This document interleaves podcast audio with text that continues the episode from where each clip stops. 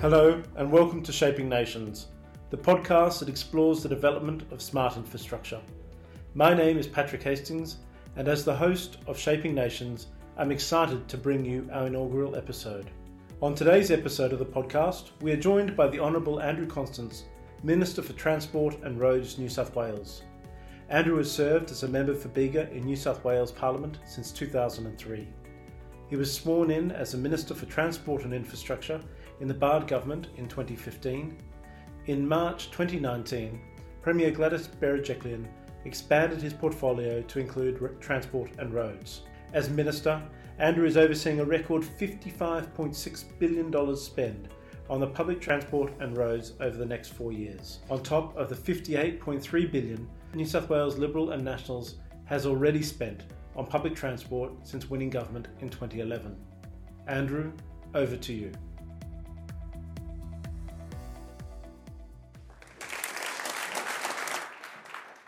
Uh, well, good morning, everybody. And uh, first of all, can I start by acknowledging country, uh, very importantly, and pay my respects to elders both past and present. And it's important to acknowledge the uh, Gadigal people in the lands which we gather this morning of the Eora Nation. Can I just say, um, I'm going to be very open with you all this morning.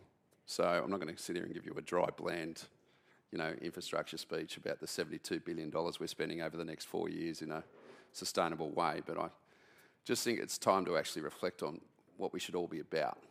And I, I constantly have these discussions every day since uh, the 31st of December 2019. Um, since that time, I've suffered post traumatic stress disorder because of a major climatic event that happened to us all. And there is no doubt that uh, when we talk about the Black Summer fires, we're not talking about bushfires. We're actually talking about our humanity. And there is no doubt that what, we've, what we're seeing in terms of climate change in particular and the effect that it's having profoundly you know, it's incredibly real. And the reason I've been left traumatized is because of not only what happened in terms of the nature of the firestorms, but also what it's done to my loved ones, to myself, to my neighbours, and, and to my friends and to my community. You know, we, south of here, um, I mean, the COVID pandemic is one thing, it distracted in many ways what we also needed to focus on, particularly throughout the course of 2020, and that is how the hell are we going to get out of this mess? You know, the maturity of the debate in Australia about climate change is just gobsmackingly immature. And we've expended so much energy on debating whether it's real or not. We've dropped the ball on what we need to do in the innovation sense, public policy sense, and it's crazy. It's absolutely crazy. You know, if you go and have a look at the maturity of the debate in Europe and what a conservative government's doing in the UK versus what's happening here, we're, we're not, not in that ballpark.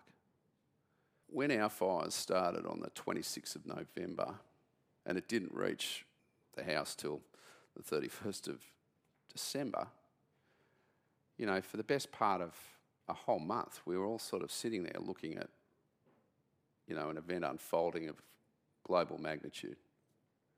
Maybe didn't realise it at the time, um, but if you see five and a half million hectares burnt of your state, five and a half million hectares, the largest wildfire in the globe's history more pyrocumulus events happen in the space of two months compared to the last 30 years, let me tell you, those events aren't fun. And when they're happening at 8 o'clock in the morning, with zero humidity at 3 a.m. and temperatures in their mid 30s at 3 a.m., you begin to think, well, something dramatic is happening to us. And, uh, you know, to, to be able to experience that no one should. You know, when I first saw the fire at 3 a.m. at my in law's place, I thought, oh, this is going to be a very bad day because it, it, was, it was starting to build up in a, in a way. I mean, it took a 40k run up in the space of seven, eight hours, but by the time I'd spent in the hours leading up to it before it actually reached my back door. You know, I was in the middle of a black storm. It was black, but it was also generating its own wind. It was changing the humidity. It wasn't what you typically experience in terms of normal bushfires um, with, you know, an afternoon fire and a nor'wester blowing it. It was almost as if it had taken every ounce of oxygen in the atmosphere and then pumped it right up and just exploded. And I've got pictures which would shock you all because you would look at these photographs and think, well, that's not a bushfire, that's actually just a hailstorm, or that's, that's a really dark black cloud. There'd still be this crisis media about it now, but that's what happened in my local community a thousand homes. That's thousands of people who were left homeless. Some of them today, right now, as we speak, sit here in this wonderful building, are still living in shipping containers or in 40 year old caravans which leak when it rains or under tarps. And that's not some venue overseas, that's just 300 k's down the road. And the effect of that mentally, I can't begin to tell you. It, it, it you know, the, the scenes that people experienced, the trauma on trauma and having to rebuild lives, this is very, very serious. And I, you know, I, I, sat back at the time and I was listening to some of the um, media and I was thinking, okay, well, we could have a huge debate about hazard reduction burns in national parks, land management practices, but we cannot lose sight of the fact that the Black Summer fires, which burned for the best part of seven months, was as a result of the changing climate. We've pushed it too hard. We've taken too much. And we've now got to give back to our environment if we're actually going to start to avoid these types of events. I've made it clear I, I do not care. I will spend the rest of my days in politics and beyond trying to ensure that we do not see firestorms again in this country. And what's particularly sad about this is that, you know, our environment's changed so drastically after these fire events. Not only have we seen the loss of incredible fauna and flora, but the, the forest ecology has now changed. Down home at the moment, you can now walk into the forest, or you can actually walk through any forest down there. The canopy's changed because of the nature of the fires, incredible number of dead trees. But the black wattle has come back so aggressively and in, in such a dense way that you quite literally, if, if you walk into it, you get lost. I mean, it's double the height of I am, uh, that I am, and that's happened inside 15 months. We're now going through periods where we might have a heavy period of rain and then not have absolutely any rain whatsoever for a month and a half, and the, the bush dries off very quick. So, the next dry spell, we are going to have these incredibly oily black wattles at such a dense level. And across a landscape of five and a half million hectares, what we've also seen is the bushland grow back, it's growing back at the same rate. So, the whole notion and concept of back burning and patchwork burning has changed forever. You can't, you're not going to be able to manage it. And therefore, as a result, in my mind, next time this happens, and it's not going to happen in 30, 40, 30, 40 years' time, we're going to see these types of fire events within the next 10 years. And yes, you can throw in an overlay of El Nino cycles and what have you, but because of the nature of the ecology change, it's going to be pressing up against us again very, very quickly. The other week, I drove up from home and uh, came into the, you know, I got to the escarpment between here and Wollongong. I looked at what you're all breathing. it was Monday morning. There'd been some hazard reduction burns on the weekend. But I'm, I'm, particularly alarmed because it's not just bushfire smoke that you guys were all breathing in. I was about to breathe in because I was driving into the basin. But it was also that toxic cocktail of NOx gases, uh, you know, the diesel particulates, all of these things which don't escape this Sydney basin. You've got the natural wind off the ocean pressing it in and then, you, of course, you've got the incredible topography, which made me think, well, you know, we, we have to get moving very, very quickly. You know, you're all starting to see me arguing with others in government about road user charges on EVs. For goodness sake, don't tax innovation right now. We need it to scale up. It's not art. We need to incentivise the change in our behaviours incredibly dramatically to stop the degree of emissions that are happening across our community. I don't care if you believe in climate change or not.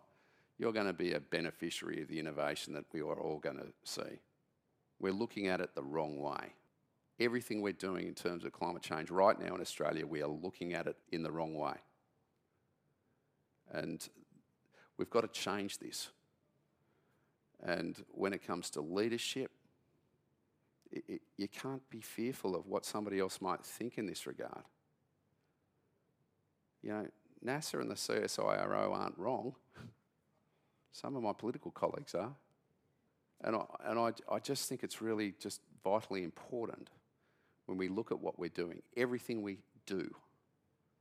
It wouldn't matter if it's planning a bridge, planning a, a subdivision on the metropolitan area, the outer metropolitan area of Sydney. Everything we do now must be done through this lens. And uh, that's why it's vitally important.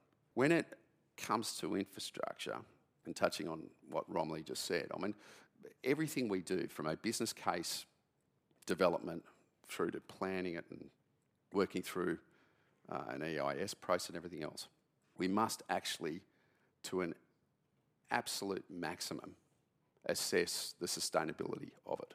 And moving beyond sustainability, we should be talking about circular economies. The circular economy.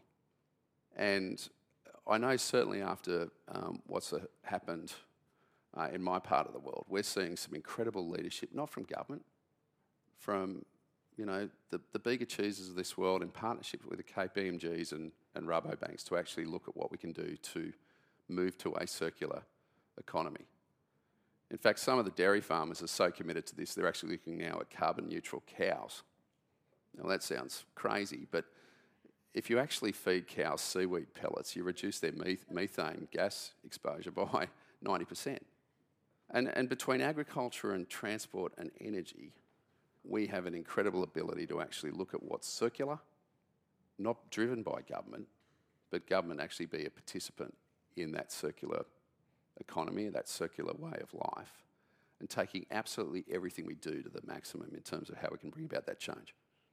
And, and that, you know, that's incredibly exciting because it does mean jobs, it does mean wealth generation, it does mean a better quality of life for us all. And from my perspective, we get the opportunity to never ever have another black, black summer.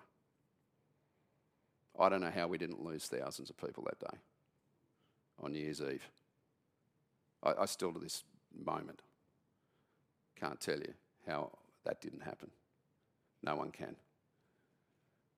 The best I can answer I can give is well, we all got a text message at 6 a.m. to say get get the hell to the beach, um, and that didn't even necessarily work because there's no fire trucks around. You know, I, I just think we've we've got to really think long and hard about this. COVID has given us an opportunity to pause and reflect. One benefit of COVID, of course, is the fact that there has been an impact in terms of the amount of emissions globally. Not much else in terms of benefit, let me tell you, but, but there, is, there is an opportunity for us now in a post pandemic world to actually pause and reflect and think, well, this is what we now need to do. And Australia is well placed because not only have we learned from Black Summer, or we should have learned from Black Summer, but we're now obviously able to look at the pace of our economic growth in a post pandemic world infrastructure will lead the recovery. The infrastructure investments we make will lead the recovery from, from this. But everything we absolutely do from the, you know, the very nature of the inputs into infrastructure, the energy that's used to power the infrastructure development, the whole gambit uh, must be done through the, the very clear guise of sustainability. As Transport Minister, I am doing my level best to start to change that thinking. In fact, uh, I'm going to launch very soon green transport for New South Wales. No longer New South Wales uh, transport for New South Wales, but green transport for New South Wales. I have a clear expectation that our energy contracts, when it comes to our trains, for instance, should be 100% renewable. I mean, trains are about 1.5% of the overall baseload intake when it comes to electricity consumption in this state. That's just Sydney trains uh, when we built Northwest Metro, we also built the largest solar farm in the nation's history to offset the, the energy consumption of that train. I've made it clear when it comes to electric buses, Let's not be shy here. Let's get this done by 2030. Uh, we're, we're, in essence, franchising the buses right now with the STA. Uh, those contracts are now going out to the private sector, but as part of that transition, I'm using the savings from those contracts to go back into changing the depots and purchasing electric buses. Customs in Western Sydney, who's a producer of buses, um, and have now just converted their factory. They're now producing electric buses here in New South Wales, and they're just starting to showcase those uh, through the operators. That's a, that's a huge transition. On the electric vehicle front, no government agency should be doing anything other than purchasing an electric vehicle. And the reason that's important is because we changed the price point in terms of the second-hand car market, which makes it affordable for everybody. So we move away from those high-cost EVs that we see currently to actually generating a second-hand car market. And what sits alongside that is the need to retrain our mechanics as well. So we've covered trains, we've covered buses, we've covered obviously the, the commercial and private motor vehicle fleet, but these things need to happen as quickly as possible, and I believe that will. And I think people are willing to actually make that contribution in terms of that. And then at the same time, we've actually got to look at our built environment when it comes to the infrastructure we're building and how we can achieve that. And I don't believe we, all, we have the answers there completely yet. And that's where I think a lot of you come into it. So, on that note, um, thanks for having me this morning. And uh, it's great to be able to give these remarks. Thanks.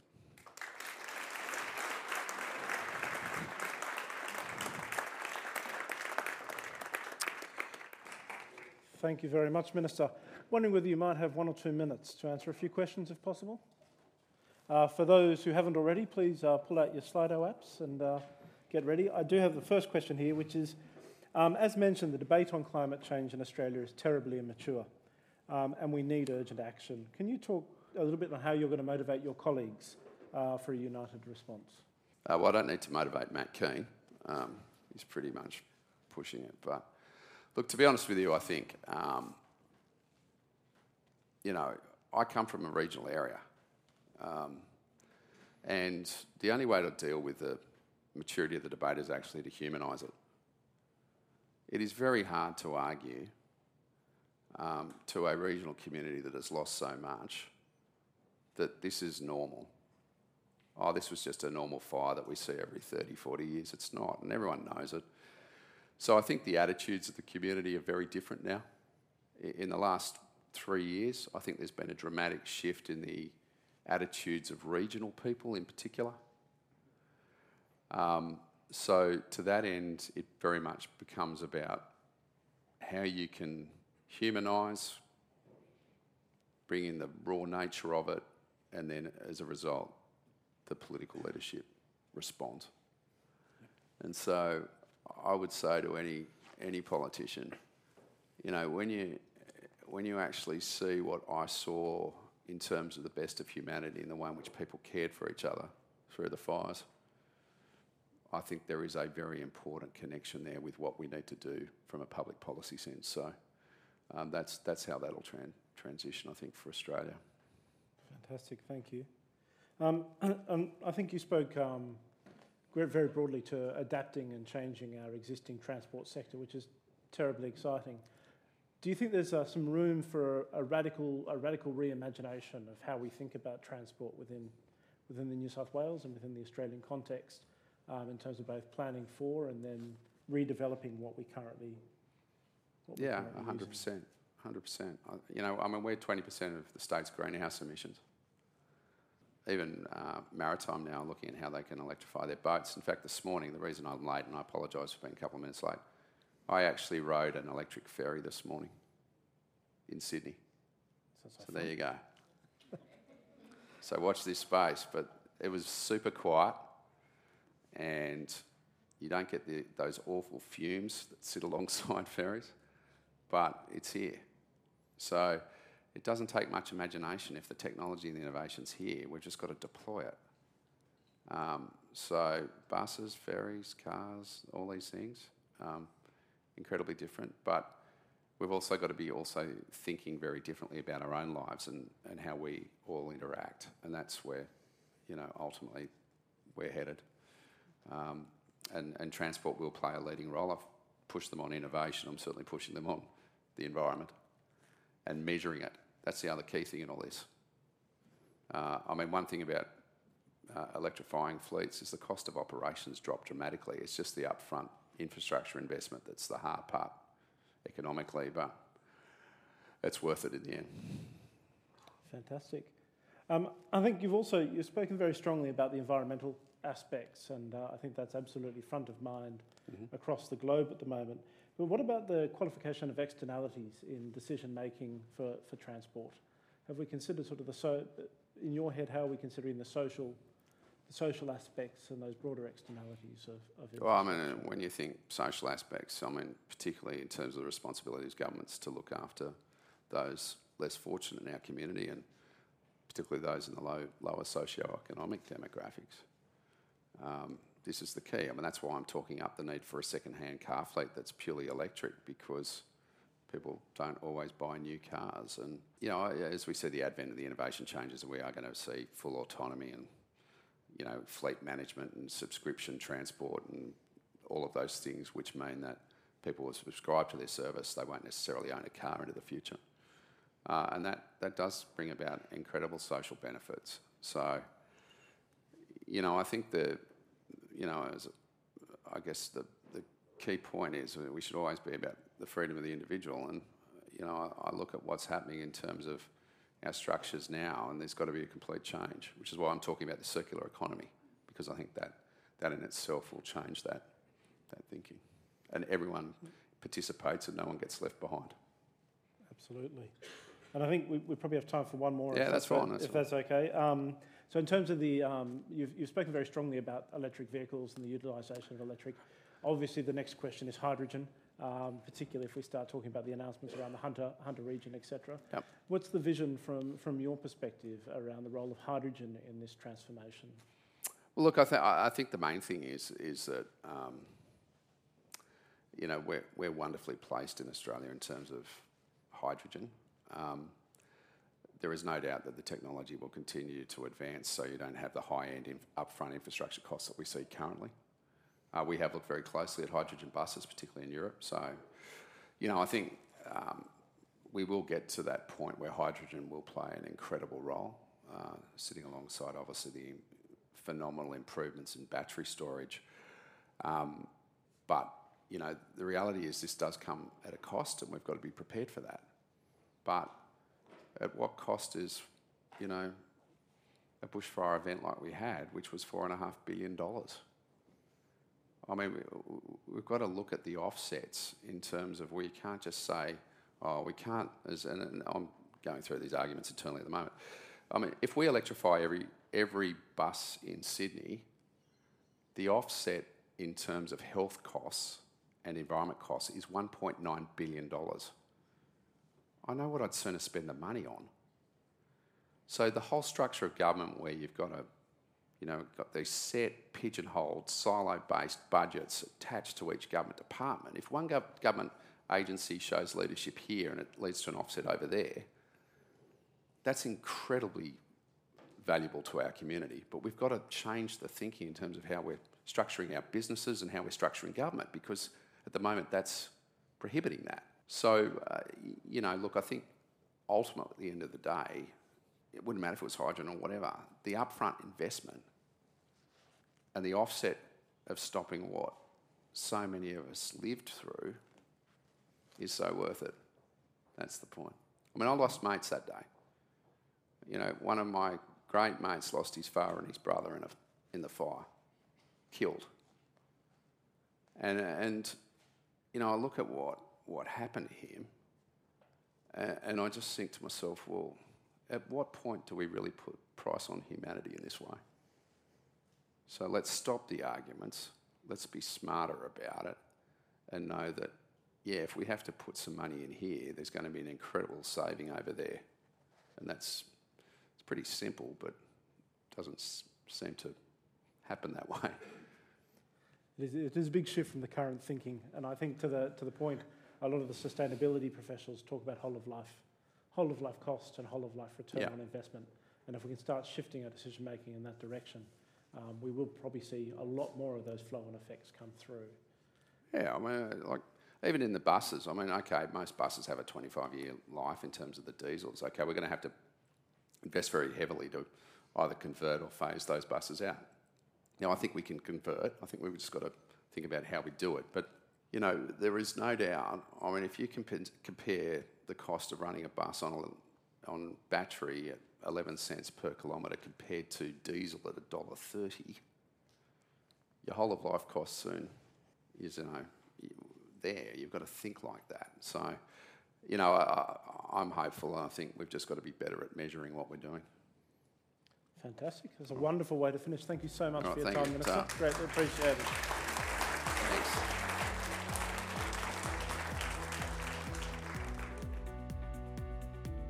Thank you for tuning in to our first episode of Shaping Nations. If you want to support our show and be the first to know when a new episode drops, be sure to subscribe to our show.